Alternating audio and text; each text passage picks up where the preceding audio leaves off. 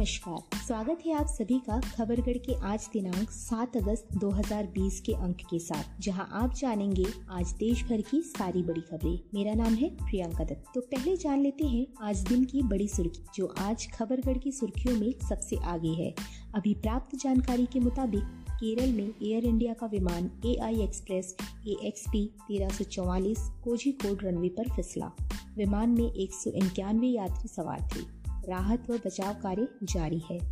जम्मू कश्मीर के पूर्व उपराज्यपाल गिरीश चंद्र मुर्मू देश के नए नियंत्रक और महालेखाकार होंगे। वे राजीव महर्षि का स्थान लेंगे। अमेरिकी सीनेट ने सर्वसम्मति से एक बिल पारित कर दिया, जिसके तहत सरकारी कर्मचारी सरकार से मिले टेलीफोनों पर चीनी वीडियो शेयरिंग ऐप टिकटॉक का इस्तेमाल नहीं कर पाएँगे।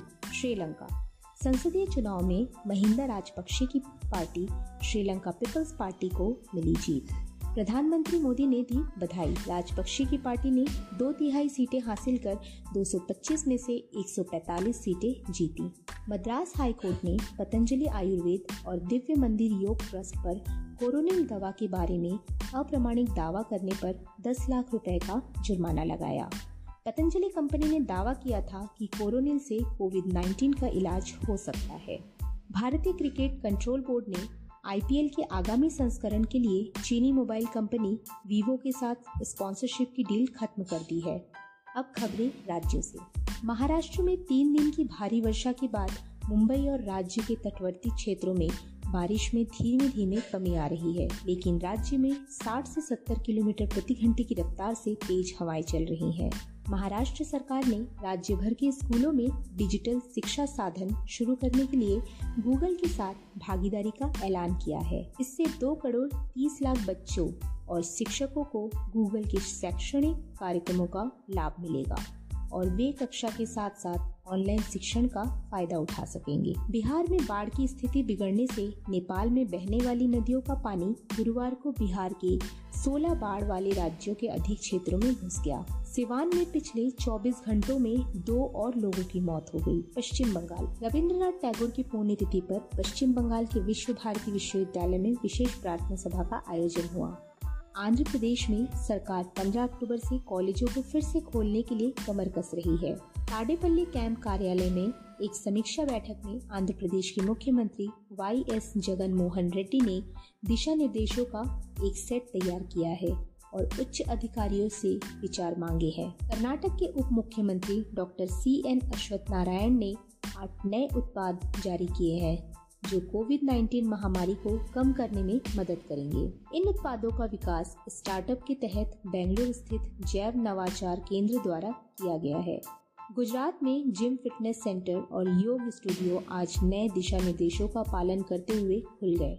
अहमदाबाद संवाददाता ने खबर दी है कि इसमें से ज़्यादातर सेंटर कोविड 19 संबंधी नए दिशा निर्देशों के अनुसार काम कर रहे हैं। उड़ीसा। गुरुवार को उड़ीसा के गंजम ज़िले के बहरामपुर में एक मंदिर से 10 फीट लंबे किंग कोबरा को बचाया गया।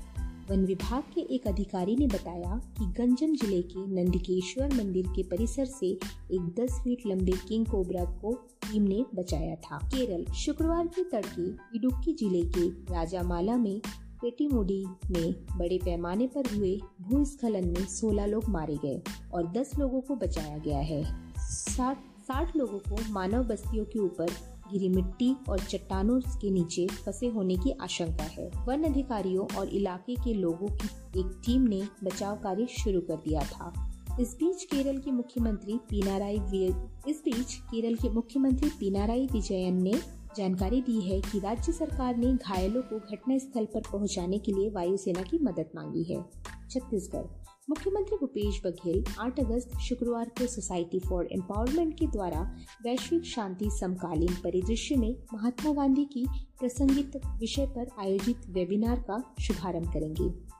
आज रायपुर निवास कार्यालय में भूपेश बघेल ने वीडियो कॉन्फ्रेंसिंग के ज़रिए ई लोकार्पण व भूमि पूजन के माध्यम से बीजापुर ज़िले की जनता को छियानवे करोड़ रुपए की लागत के एक सौ इकहत्तर विकास कार्य समर्पित किए। इस दौरान भैरमगढ़ सामुदायिक स्वास्थ्य केंद्र व नव निर्मित ट्रामा सेंटर का ये उद्घाटन किया। जम्मू कश्मीर। केंद्र शासित जम्मू कश्मीर में उच्च न्यायालय की मुख्य न्यायाधीश गीता मित्तल ने आज राजभवन में मनोज सिन्हा को उपराज्यपाल के पद और गोपनीयता की शपथ दिलाई।